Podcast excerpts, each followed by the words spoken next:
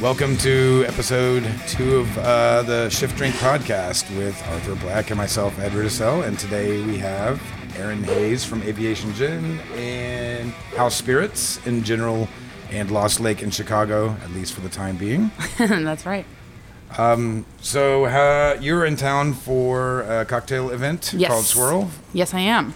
I believe it's the Southern Wine and Spirits slash Glazer's Spirit Showcase. Excellent. Well, uh, Arthur and I were talking last night, and I think we are going to start every episode with the same question, uh, being, "What did you drink last night?" Oh, what didn't I drink last night? No, um, we we popped around to lots of awesome spots here in Indy. Um, I had lots of delicious aviation drinks. Where'd you go? Uh, went to Libertine, and I had a fantastic aviation aviation, which uh, is served to be more than most drinks. Yeah, uh, I, think. bet. Yeah. I bet. Um, had some fantastic drinks at Marrow. Um, they're using they were using some cool techniques. Yeah, was- they- Steve's doing some crazy yeah, stuff it over was there. it was awesome. It was one of the prettiest drinks. Had an incredible blue drink over at Rook. that Ah, the Blue I- Ivy. It's so good, and it's a Beyonce, Beyonce, reference. It's that's like right. it's like it was made for me. it was so good. Um, It probably was technically made for you. yeah.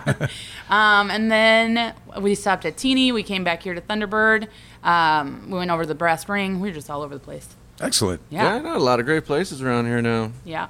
Absolutely. Yeah, uh, we talked about that in our last episode. Yeah. um, the mixture episode. So please revisit our website or download that episode, and you can hear a little bit about Indianapolis's growing cocktail scene. Um, so I guess let's start with. Well, hold on, man. What'd you drink Yeah. last night? Oh, what did I drink last night? Yeah, this is Um, a round table thing, man. Uh, I had gimlets, actually, aviation gimlets. I was it was on the mind um, because we were going to be sitting here with Aaron today. So yeah, uh, I as many people know, I, my go-to is typically a daiquiri. So it's not much of a hop, skip, and a jump over to a gimlet. So uh, aviation works really well with that for me. Kind of feel left out. I didn't. I didn't drink any gin last night, yo. We What'd can you fix drink? that today. What? We can fix that fixed today. Yeah, yeah, yeah. um, We had a bottle on the table, but I think it disappeared. strange how that happens. in places like that, uh, like this, uh, which we're at Thunderbird right now, uh, an awesome spot, and you get cocktails. Um, note they're not open for lunch. Um, we're just we're special. We know people. So, our Yeah. venue of choice today. Full disclosure, I'm a partner here. um, shameless plug. But um, no, I had um, I just had a bottle of red wine, the Rioja.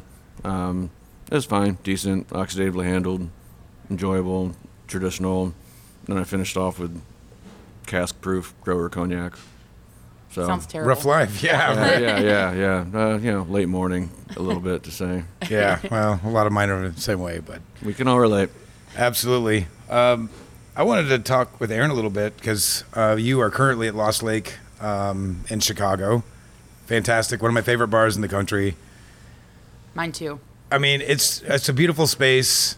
What Paul has accomplished there in such a short amount of time is amazing. Award winning. Uh, did you make t- 50 best bars last year or top 100? Top hundred. Last Top year. 100. I mean, Ho- that's hoping for that again this year. That's a year old. That's Yeah. amazing. That's a hell of an accomplishment. And I know you have an amazing team.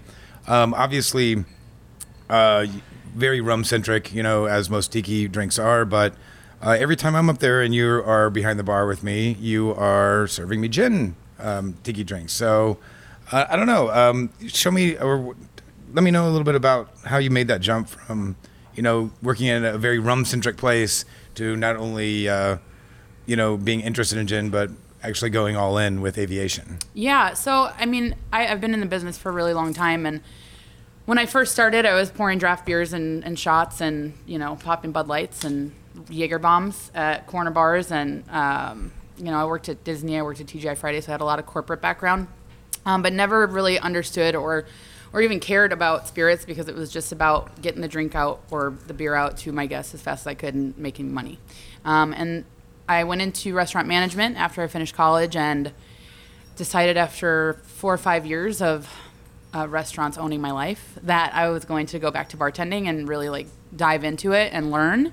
Um, and the first first couple of things that really captivated me were green chartreuse, um, which I'm not allowed to drink anymore, um, and and gin. Um, and then very shortly after that, rum. But uh, gin was always like kind of my go-to.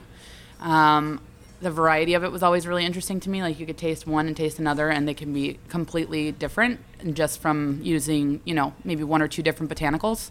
Um, and so like the idea of using that in cocktails was really fascinating to me. Um, and the martini was something that I was like, what do you mean it doesn't have apple pucker in it? That's not a martini, you know, like That's Ed's favorite. Yeah, yeah. absolutely. If I if I can't get a good appletini, I just I just walk over right back out. but it was you know it was the discovering gin for me was kind of that aha moment where i was like oh my god spirits are so cool and i don't know anything and i have a lot of work to do That's really interesting. Yeah. I would have assumed uh, just because of your where you are now that that rum would might have been.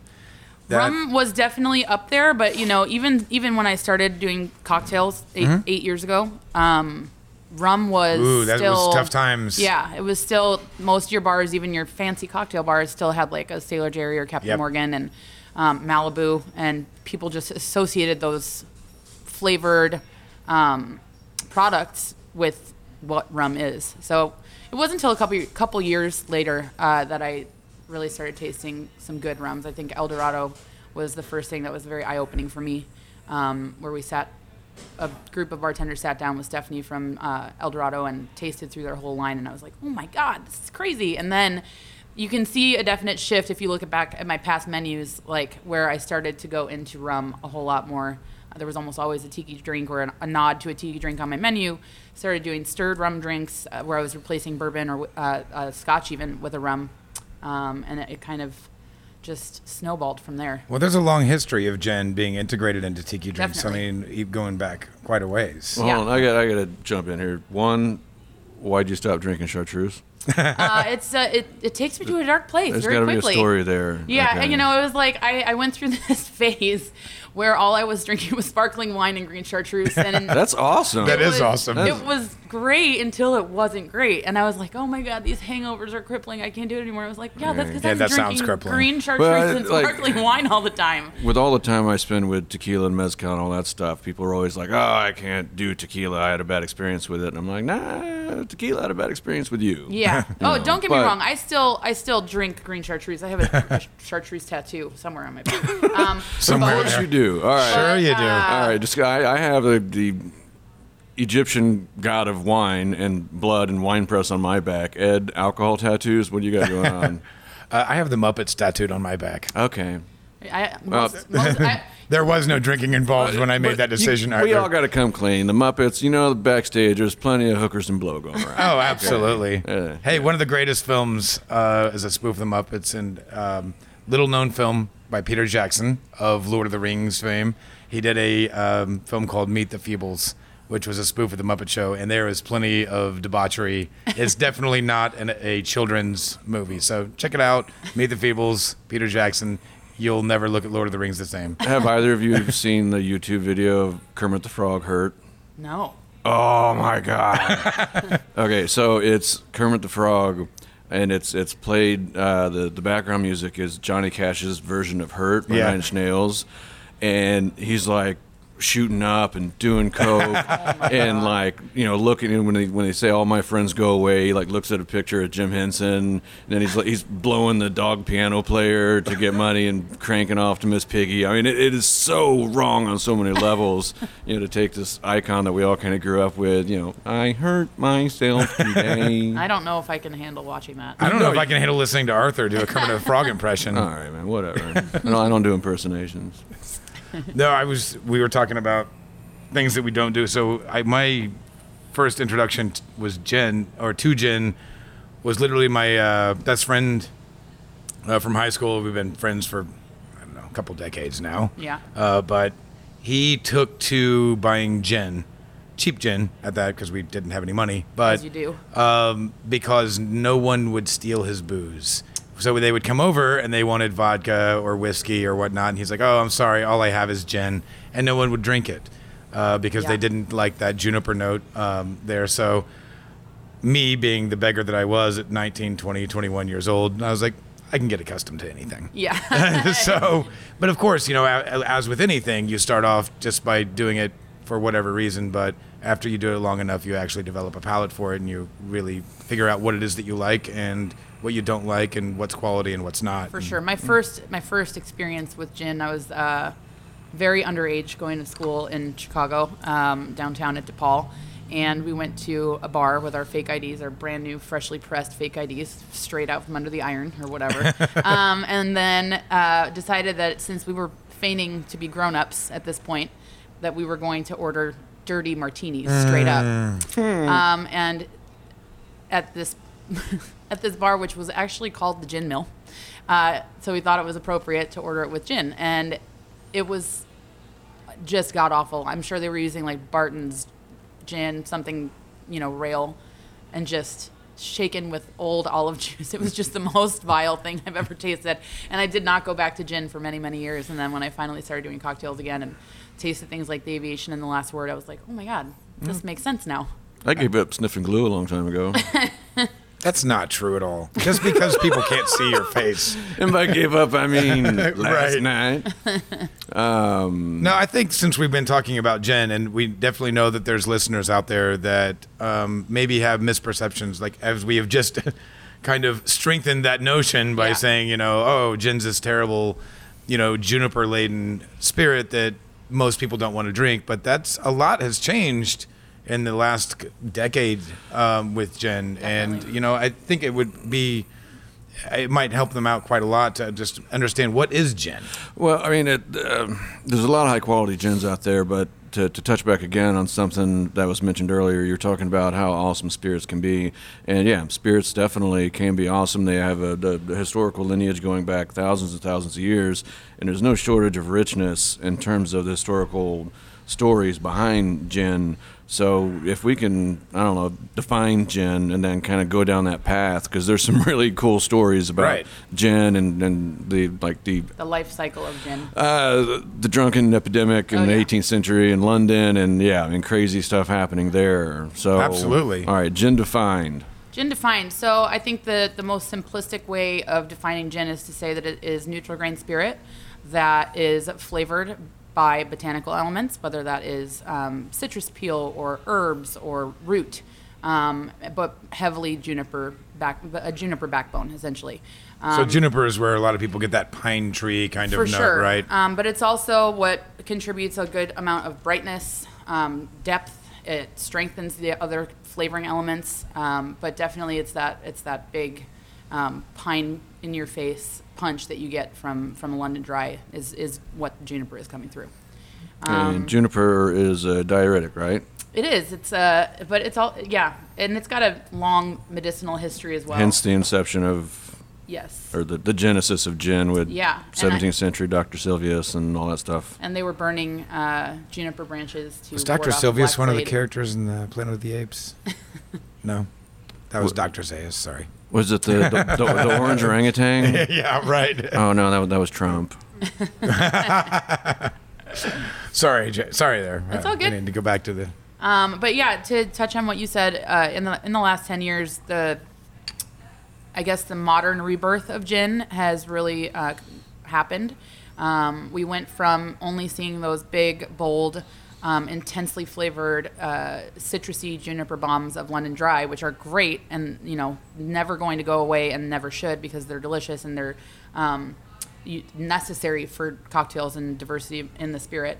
Um, but we've seen a growth in what is called New Western Gin, um, which is an American style.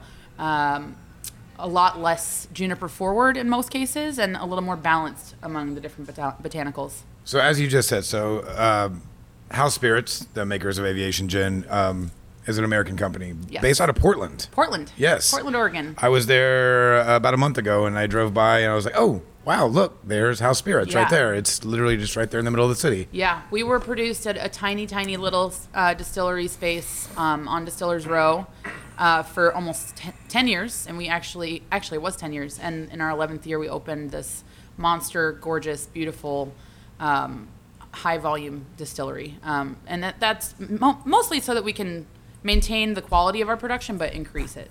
Um, and we do a lot of other really cool spirits, um, and now we have the room to lay things down in barrels and, and have a warehouse for that kind of the stuff and, and new projects and fun things that our distillers are playing around with. So, the, well, House Spirits, I mean, the story I keep hearing over and over again is that, so they are purportedly the first um, partnership between a bartender and a distiller. Um, I think that we know of for sure. Right. Well you see that- documented. yeah, you see that everywhere now, and I think it's so cool because you're able to develop spirits that bartenders want to use, Right. Um, and that are not only you know great in cocktails, but probably more cost effective because people are thinking the people that are producing it are thinking about who's going to be using it and why. Um, is it true that they met at a tiki party? uh, you know that there is that. Is that lore? I, I think that is true, but Christian, our, our master distiller, Christian, um, he was making these like cool seasonal gins, like variations, and he was just playing around with different botanicals and kind of peddling his wares to different restaurants and bars in Portland. Um, and and he met Ryan, and Ryan tasted, and I believe it was at a tiki bar, a tiki party. Um, and Ryan was he is a prolific bartender and um, has run and owned and managed a lot of countless bars on the West Coast and internationally. Um, and he was like, "Oh my God, this is this is amazing! Like this is so cool that you can take something that is so tightly defined in the London Dry category and and change it just a little bit and make something totally different." Um, and that's when they got together and decided to make the the perfect um, gin for classic gin cocktails like the Aviation and, and and the Last Word, and that's where we get the name Aviation. Absolutely. Uh, aviation is one of my favorite uh, Yeah. cocktails. Period. Across the board. So what's the build on aviation? So you've got well, the way we make it: uh, two ounces of gin, traditionally aviation in, in my house. Uh, three quarter ounce of lemon, um, a half ounce of simple syrup, quarter ounce of Luxardo maraschino, and a bar spoon of uh, creme de violette. You can make it without the violette too. It adds a component, a flavor component that some people are not a fan of. I like it, and I do think too, makes- and it makes sure makes it look color. sexy. Yeah, it does, yeah. There you have it, kids. Go order an aviation. Absolutely. No, gin's a, it's it's a, it's a great spirit. Um, a lot of refreshing cocktails, a lot of um, you know obviously aromatic cocktails. So anybody that digs on the clear spirits thing and they haven't maybe gotten over into the the dark spirits thing or you know really really boozy darker Manhattans and things like that, um, check out your gin based cocktails. Go get some fizzes. Get some Yeah. eggs in uh, in your drinks. Protein, yo. Yeah, Yeah. just don't order one when it's uh, the bartender's completely uh, backed up. You order that gin fizz that takes uh, ten minutes to make. Yeah. But uh, yeah, I mean, they're.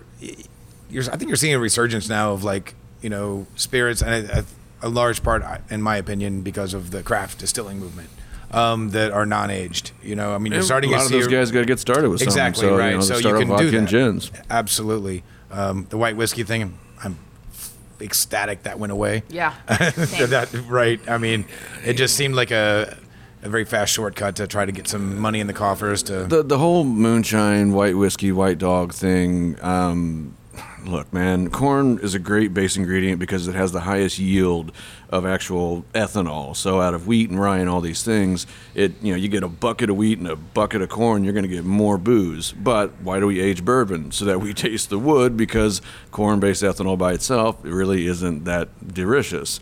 Um, that being said, white spirits, I did try, uh, and this is kind of kooky, um, 100% like all sustainable, organic, uh, farm to bottle, um, rye based French whiskey. Um, that was actually really badass. It was really good recently. Um, so there are some things out there. Oh, there's always exceptions. Always- there's always al- always outliers, and Yeah. you know, but you know, I fully support anybody doing, you know, getting out there, doing it, accomplishing what they can, and getting better at their craft because there really is no better way to do it than to just do it. Absolutely, and there are some incredible, incredible American distilleries that are doing great gins, like great gins. Um, and it's it's really cool to see, you know, when you walk into a place and you see on the back bar like your traditional staples, your Beefeater, your Tanqueray, which are awesome. And- Um, and then and then you know you have these newer brands that are now becoming iconic, like Aviation or Ford's Gin, which is you know London Dry style, um, but made in a modern modern way. So What's uh, what's your gin priced at? What's aviation retail at? You know, it's a little different in different markets, but I think it's around twenty six dollars a bottle retail. Yeah, that's that's good. That's completely I mean, doable. some some gins are kind of getting up there, and a lot of times you're paying for the packaging, which.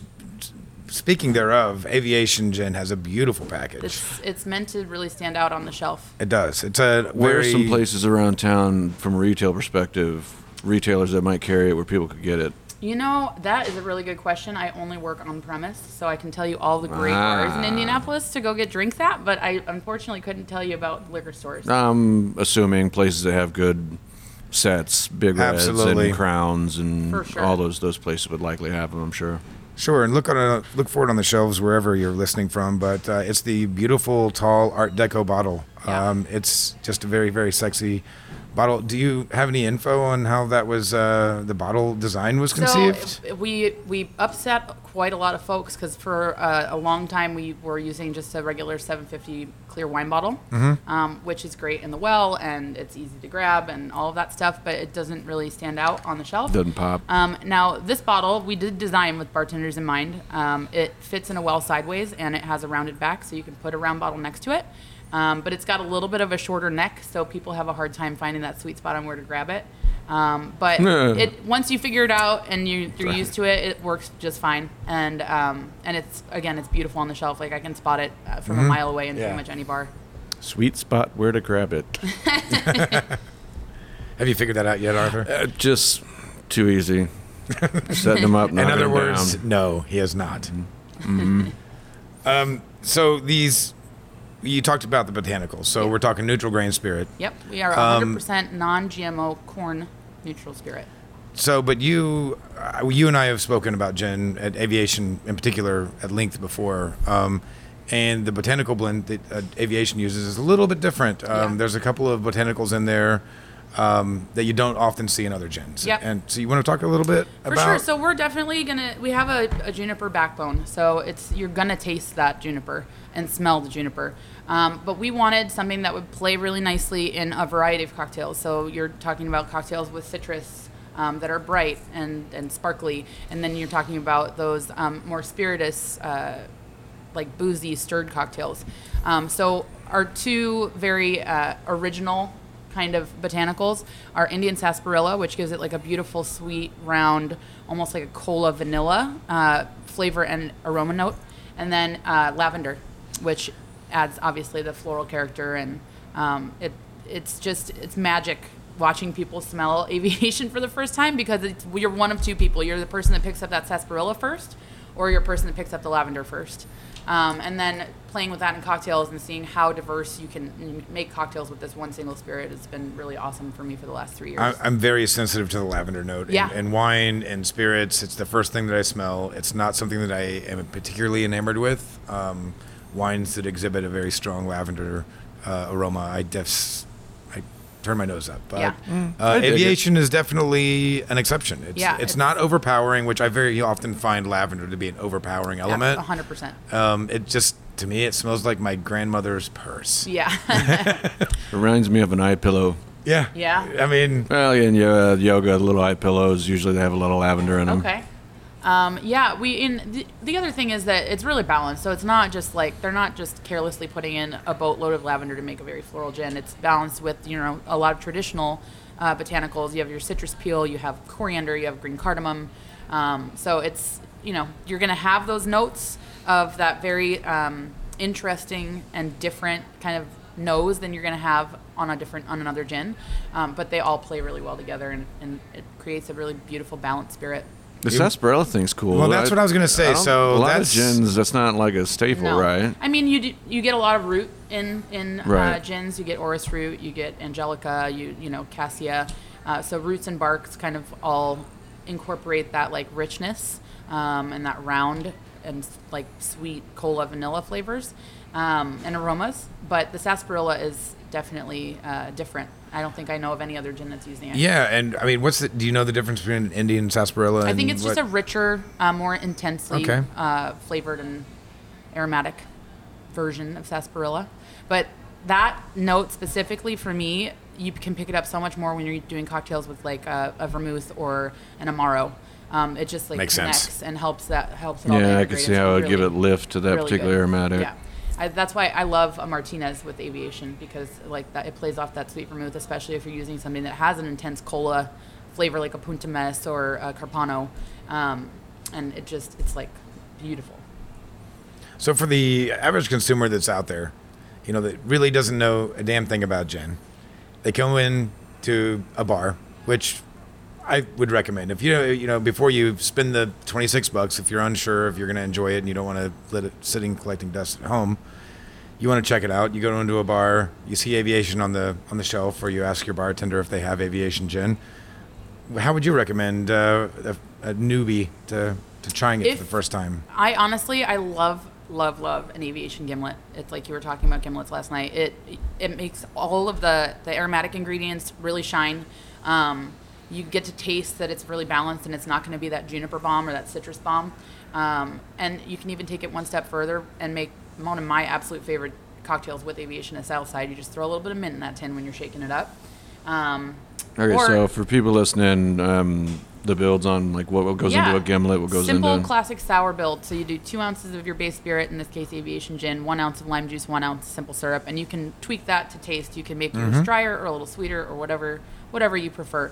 But that's uh, across the board usually a good a good ratio for making sours. It's always a good way to taste test uh, any gin. I think you know. I mean, it's the same the daiquiri test, right? Which is the same Yeah. build. You're just using rum, uh, rum, lime juice, and, and, And sugar. a sugar. So it's a good way to taste different gins and actually be able to tell the difference between them. Yeah, definitely. Um, there's a touch of sweetness that I, that I get out of the aviation gin, Yeah, which I I, think, think- works really well in a gimlet. yeah, and I think that a lot of that is a perceived sweetness from the the uh, sarsaparilla. Okay. Yeah. Um, but it, I mean, I, I love a gimlet with pretty much any gin um, because it, like I said, it really does. All the botanicals really sing when you mix them with citrus. Um, so like for a very citrusy gin like a Tanqueray 10, I love a gimlet with Tanqueray 10. It's like bright and and Uh oh, Arthur's drinking my gin. I'm smelling He's it. been sitting over here drinking a glass of. What is that? Is that It's blended? something green. It's kale and like cilantro. I hate kale, man. No, But you know there's kale in there. no, Look at the color it's of that. Spinach or something, man. It's it's, It's a- kale. They got it from a juice bar. You got it from a juice bar. You're telling me there's not bar. kale in it. he's he's actively ignoring the fact that there's kale in it, Uh, yes, I, I, you're putting it out of his mind. No, I, just, I don't understand the kale thing. Like, Be- it- be real Oprah with yourself. talks about it. Dr. Phil, eat kale, okay? Um, whatever. Uh, it's not my, my favorite green, but uh, maybe there's some in there. It's better in a liquid form. Well, I'm now damn near out of my cocktail because Arthur just sucked it all down. Mm-hmm. right, right. Blame it on me. Well, I mean, to be fair, we have to be drinking aviation as we talk We about it. We have to. I mean, it's, I'm feeling like a million bucks now. You know what we really need? Because I'm I'm sitting here scratching my arms. I was on the patio of one of our restaurants last night, and I got eaten by mosquitoes. Oh. Mosquitoes love me. Yeah, me too. Um, and I have a mild allergic reaction to mosquito bites, so I Eat get more really garlic. big welts. But did you see the news last week where they were talking about uh, gin and tonics? Right? Um, it could help repel mosquitoes for Zika. Oh, I should. Did be you see this? Gold. I It's- should be just golden. It's the quinine and, and the should be tonic. fine. Yeah, That's it's, amazing. It's because the tonic, uh, the quinine actually makes your blood less attractive to the mosquitoes, so you can combat Zika. so forget with- everything I said about the gimlet, and everybody go out and And drink, drink gin and tonics. So- it's it's a it's it's from the CDC. They, no, it's not really, but It's amazing. We are going to put this out here right now. Unofficially, the CDC says drink gin and So it's the opposite for insects versus people. Like the more gin and tonics you have, the more attractive people look. And then the more right. gin and tonics you have, the, the less attractive the bugs find you. It's a win-win. it is I think so. absolutely I think so. up to a certain point. Everything we- in moderation. Uh, yeah, I mean, it was it was a really interesting story because, uh, well, I mean, I, I when I was in Martinique in March, March, yes, um, the Zika warnings had Oh, yeah. just gone out, and we practically ignored them because at that point nobody really knew what it was. Yeah. They're like I so I googled, you know, there was the signs in the airport, and Yeah. like I googled Zika, and it's like. You might get flu-like symptom, symptoms for a week, and that'd be about it. I'm like, oh, pfft, I don't care, whatever. I can deal with like a flu-like symptom for a week. Yeah. Then we come home, and it's like, oh no, it's way worse than we Yeah. thought it was. I'm like, I'm, I'm actually "Eh." I'm going to Puerto Rico next week to launch aviation in Puerto Rico. Oh, cool. Uh, and they are in a national state of emergency on the island because they have over 11,000 confirmed cases of Zika. So good thing I'm not planning on procreating ever. Yeah. But Right, right. um, yeah, it's it's like a little a little bit terrifying. Actually, that Zika story about the gin and tonic thing came out of Miami because there was a there is a warning in Wynwood. Uh, Yeah, I know, I did saw you see that, that? yeah, I was like, yeah. wow, we were just there. Yeah, we were, and I'll, I'll be back there in a couple of weeks. But I don't think it really, I don't really, it affects dudes that much, right? Um, it I, It's transferable. transmittable, yeah, yeah, Well, or it's- transmittable. it's- thank you. yeah. That's what, yeah, right. Yeah, yeah. But I mean, I don't think like I don't think you want to transfer it. Like, hey, would you like some Zika? I will You can give transmit it. I will give you a Zika for a hamburger today. Um, No, I decided I didn't. I was under the impression that it doesn't really screw that much up with guys. Yeah. But then again, I'm but again, not they really still following. don't. But they don't know what the hell's going on with it yet, really. and they don't know how long it lives in your system, and right. it's pretty pretty crazy. That's so I'll be scary. drinking all of the gin and tonics Yes. on the island of Puerto keep, Rico. Keep the tonics. Week. Yeah. So you're rolling out in Puerto Rico. That's yeah. interesting. Yeah. Um, we are international now, which is incredible. Um, uh, Brooke Arthur, our director of uh, education, is all over the world. Brooke is my spirit animal. She's she's pretty much the best. She is amazing. Um, but so yeah, we're finally in Puerto Rico. Um, I've got some great friends. Uh, Mia Leach, who just moved to Puerto Rico from Chicago, is opening a tropical bar. Don't call it a tiki bar. Called Jungle Bird. Um, Cool. Actually, this week. And Oh, we're gonna, wonderful. We're gonna go down there and do a, a cute little takeover there with her. Um, and then we're gonna go hang out at La Factoria, which is consistently on the world's 50 best bar list. And I'm so so excited to go check it out. I think it's time that we uh, do a remote from Puerto Rico, Yeah. Arthur. yeah. We'll set you up. If over there's the anyone Jungle out Bird. there that's got expense accounts that they uh, don't get double checked, Uh-huh. I'm not looking at you. No, not at all. Just don't look at me either. Right. Well, that's uh, so you're going down to launch it. So I know you handle kind of the Midwest, um, Yeah. and education and on-premise accounts. Which, for those of you that aren't in the uh, restaurant or bar industry, on-premise means uh, the people that actually sell it uh, via cocktail to you. Yes. Um, versus off-premise, which would be liquor stores. You drink on premise or you drink off premise. So Yeah. off is retail, grocery stores, uh, wine shops, wherever you're buying stuff and taking it home. I'm really proud of Arthur up to this point right now because uh, he has yet to refer to anybody as an account. yeah, but I'm, I suck at that. Arthur I- works in the distribution end of alcohol, and so he refers to people as accounts, which Oh, is yeah. Really, really warm and uh, inviting. Yeah, people get all warm and fuzzy when you call them an account. Yes. Uh, a lot of my peers are like, dude, restaurants and bars, it's not an account. Okay, whatever. I'm You did a good I'm job. You I'm didn't guilty do of it. the same thing when we're talking when I go to a different market, which is actually a city, not a market. exactly. Uh, and I have to go uh, do account visits. How many It's like, markets no. you in? I'm uh, currently I do Milwaukee, Indianapolis, and Chicago, um, but I will be branching out a little bit and doing Fort Wayne and Madison as well. Um, and I'm going to take some trips up to Toronto. Uh, for you're Wayne, like- you got to check out the Golden. Absolutely. Oh, I can't wait. Yeah, Aaron Butt's wait. new place. Yeah, Yeah. They're they're Can't wait. badasses. Um, I, I haven't been there yet either. I feel bad. I was but I'm- there a I'm couple sure- weeks ago sure uh, for brunch. Amazing. I've yeah. heard nothing but really good things. So Yeah, I'm super yeah, he's- excited to check that out. serious chops. He's he's a great dude. A lot of talent. Um, I need to actually I need to give him a call about some other stuff. Um, so you're la- you are launching Brooke, um, uh, Brooke with and Brooke I, down in Puerto uh, Rico. as well as Christine Wiseman, who is our brand ambassador in LA, and Paul Johnson, who's our Florida brand ambassador. Um, unfortunately, Paul will probably take the reins on Puerto Rico. even Uh, that though- was my next question. Even was- though I definitely threw my hat in for that, 'cause Yeah, sure. Who doesn't want to go to Puerto Rico once a month or once every other month? Um, but yeah, it's it's always fun when we can kind of travel together. Uh, the whole team usually doesn't get together other than Tales of the Cocktail or um, the now defunct Portland Cocktail Week.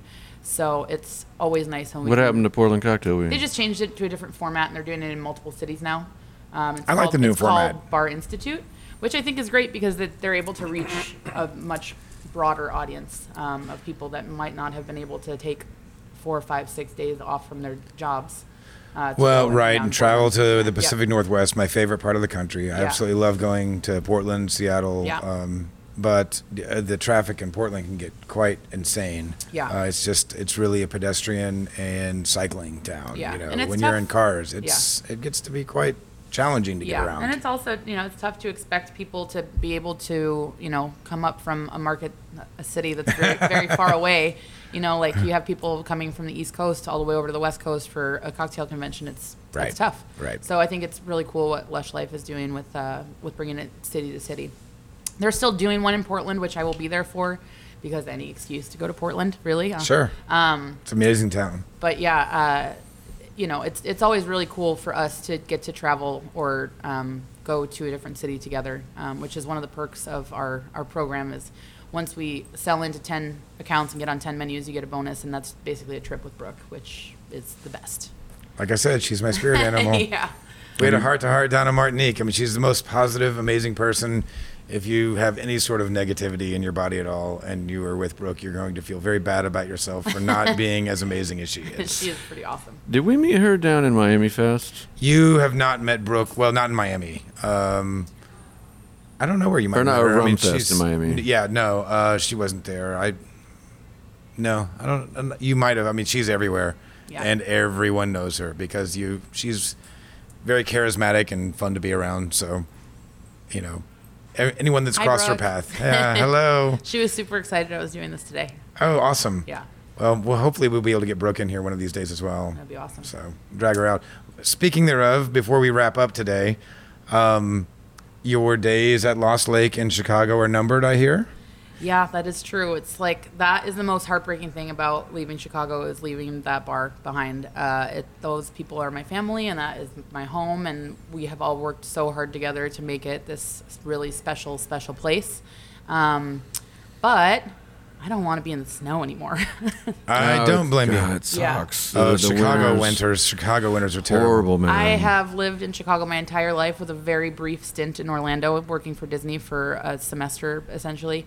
And, uh, you know, the more I have visited the West Coast, the more I've realized that I belong there and need to be there. I need a little bit more sunshine in my life for more than just, you know, 100 days in Sure. summer. Boy, the Chicago summers are beautiful, though. They are. Why? That's why I leave it in right. January. Exactly. Get to stay through the holidays and hang out with my So family. you're my you're going to be at Lost Lake through January. Yep. Yeah. I'm, That's I great.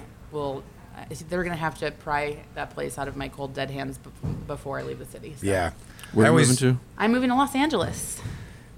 Yeah. Land so, of 300 Land of days of summer. sunshine. And there's a lot of really great things happening in LA, and it's really happened under the radar because everyone pays attention to San Diego. I'm San Diego, geez. San Francisco. Uh, San Francisco. I mean, San Diego is another one of those towns Yeah. where people are at Yeah. their own peril ignoring because If people you're- people are sneaking up behind and It's it's it's killing hard. it. It's hard to get recognition for hard work and, and doing good stuff if you're not in New York or San Francisco or sometimes Chicago.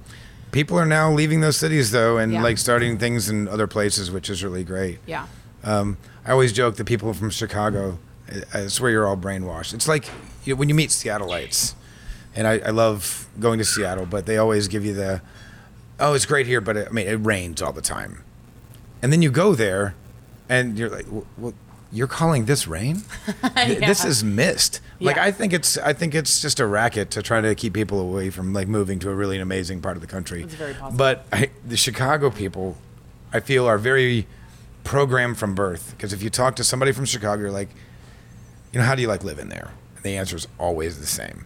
I love it. It's the best city in the country, except for February. Well, yeah, and I'm February you- is always mentioned. I'm going to tell you right now that winter, the winters that we have, is what keeps Chicago being having four million people rather than 10 million people. right. Um, you know, it's it's kind of got the best of everything. You've got water there, even though it's not an ocean. You've got beaches. You've got the most incredible food scene. I think you know. Absolutely. Grun- Um, wonderful food scene. Like the variety and quality of bars and restaurants is just insane. You will never, ever, ever get bored. Culture, music. Cult- for sure. If you're into that kind of thing, I just really just like to eat and drink. So I have. I mean, that is culture, right? Yeah, Eating and yeah. I But I mean, we do. We have incredible art mu- museums and you know incredible music venues and just a great music culture. We always have. So there's there is it's there's something for everybody. Um, eh, but yeah, that that month of February. The only reason that I like February is because it's my birthday. ah, gotcha. Um, but then after that, it's bleak until like April. Oh, like, it's my birthday hits, and I'm like, oh cool, I have another month of this. yeah, it's pretty biting. I don't like my birthdays anymore. Yeah, yeah. Y- you you will like them a lot less as you I experience just keep more lying of them. about my age. That's it. Strategy. What do you mean you're turning 28 again? Like, yeah, I, I am. What, what about it?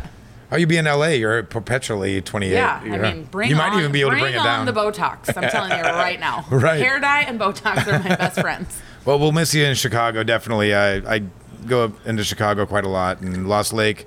Uh, I, I now have to be smart about um, coming to see you at Lost Lake uh, because I usually don't go anywhere else if that's my first stop, and We the end of the night that. gets a little fuzzy. Yeah. um, so I now I'm now I'm hitting the other bars first and making Lost Lake last, so that I actually can still stand. That is wise. Yes, absolutely. I'll be back. I'll be back in the Midwest a whole bunch, though. Hopefully, knock on wood. Still don't I have anything 100% lined up, but working out some things. And um, my heart is here. My family's here. My friends are here. I love the Midwest and always will. So my goal is to be back as much as possible. Well, we appreciate you coming and uh, doing an episode with us here Thanks. and talking super fun. aviation gin. And you know, next time you come back through town after in LA, I'm sure you'll have a lot of new things to talk Yeah. about. And new happenings at Aviation, or I'm sorry, House Spirits. Yeah. Um, We've got a lot talk of about. a lot of really awesome stuff going on. We have a lot of whiskey in barrels right now. Um, our our uh, Aquavit just hit the Chicago market. I would love to get it into the Indianapolis market. Um, but How yeah. many markets is the, that available in at the moment? Is it only in The Chicago? Aquavit? Uh, no, it's available on the West Coast. Okay. Um, it's you know it's a tough sell if it's not Sure. a, in a cocktail at a bar. Nobody's going into a bar in anywhere uh, and asking for Aquavit on the rocks Sure. or neat or whatever. So everybody out there, if you're on the West Coast, look for it on the back bar. Homestead and uh, yeah, absolutely. Um, you said Homestead. Krogstad. Oh, that's gotcha. the I that's our only brand that, that bears our uh, uh, master distiller's actual name. Very cool. Yeah. So look for it. Ask your bartender to put it put together a nice cocktail for you. Yeah. All right. So the first question in the show is, "What'd you drink last night?" Last question in the show, "What's your best hangover cure?" Oof. Uh, I mean, the older I get, the best hangover cure is to not get a hangover. Um, that's not even like I'm like Is the, that- I am what the is that? What person- is that? Not an answer. Right. I'm the person that just says no to shots, uh, and I once I start to even like feel that buzz coming on, I disappear. Um, but I, if I, in the rare I'm a big case- fan of that. I in- do that myself. In the rare case that I do overindulge, um, uh, emergency, a super B pill, vitamin, lots and lots and lots of water, ten hours of sleep. And 10 hours. I mean, I do my best. That's the recipe. That's the Erin Hayes recipe for your hangover cure. Let us know if it works. Let us know if it doesn't work. 10 hours sleep should definitely work. Yeah, usually greasy breakfast helps too. There we go. Any uh, preferences if you're in the Chicago area where the best brec- greasy breakfast? Uh, Oh man, there's some there's some great great spots. Dove's Luncheonette has a, a fried chicken, like chicken fried chicken kind of thing that it will set you right on your way. Um, man, yeah. I, anything at Lula Cafe, it's not greasy, it's healthy, but it will make you feel good from the inside out. It's the best. Um, yeah, those are my two of my go-tos. Excellent. Well, there you have it, folks. Drink more gin, everybody. Erin Hayes with Aviation and House Spirits. Look for her for her on the West Coast coming soon uh, after January, and still popping around in the Midwest, uh, talking gin and talking cocktails. So, until next time, Arthur. Um, just a reminder per uh, the last episode, Indie Mixture tickets are on sale now, September 16th and 17th, 50 bucks a night or 85 for both. Come out, hang out on Georgia Street, uh, drink Indiana breweries, eat Indiana food, and then go around and check out cocktails at 20 different accounts, indiemixture.com. Accounts, aka restaurants and bars. Ah, right, right to the end. 20 different best restaurant and bars in the city. Thank you very much. We'll see you uh, soon and enjoy Indie Mixture. And thank you very much for coming on the show, Aaron. Thank you for having me.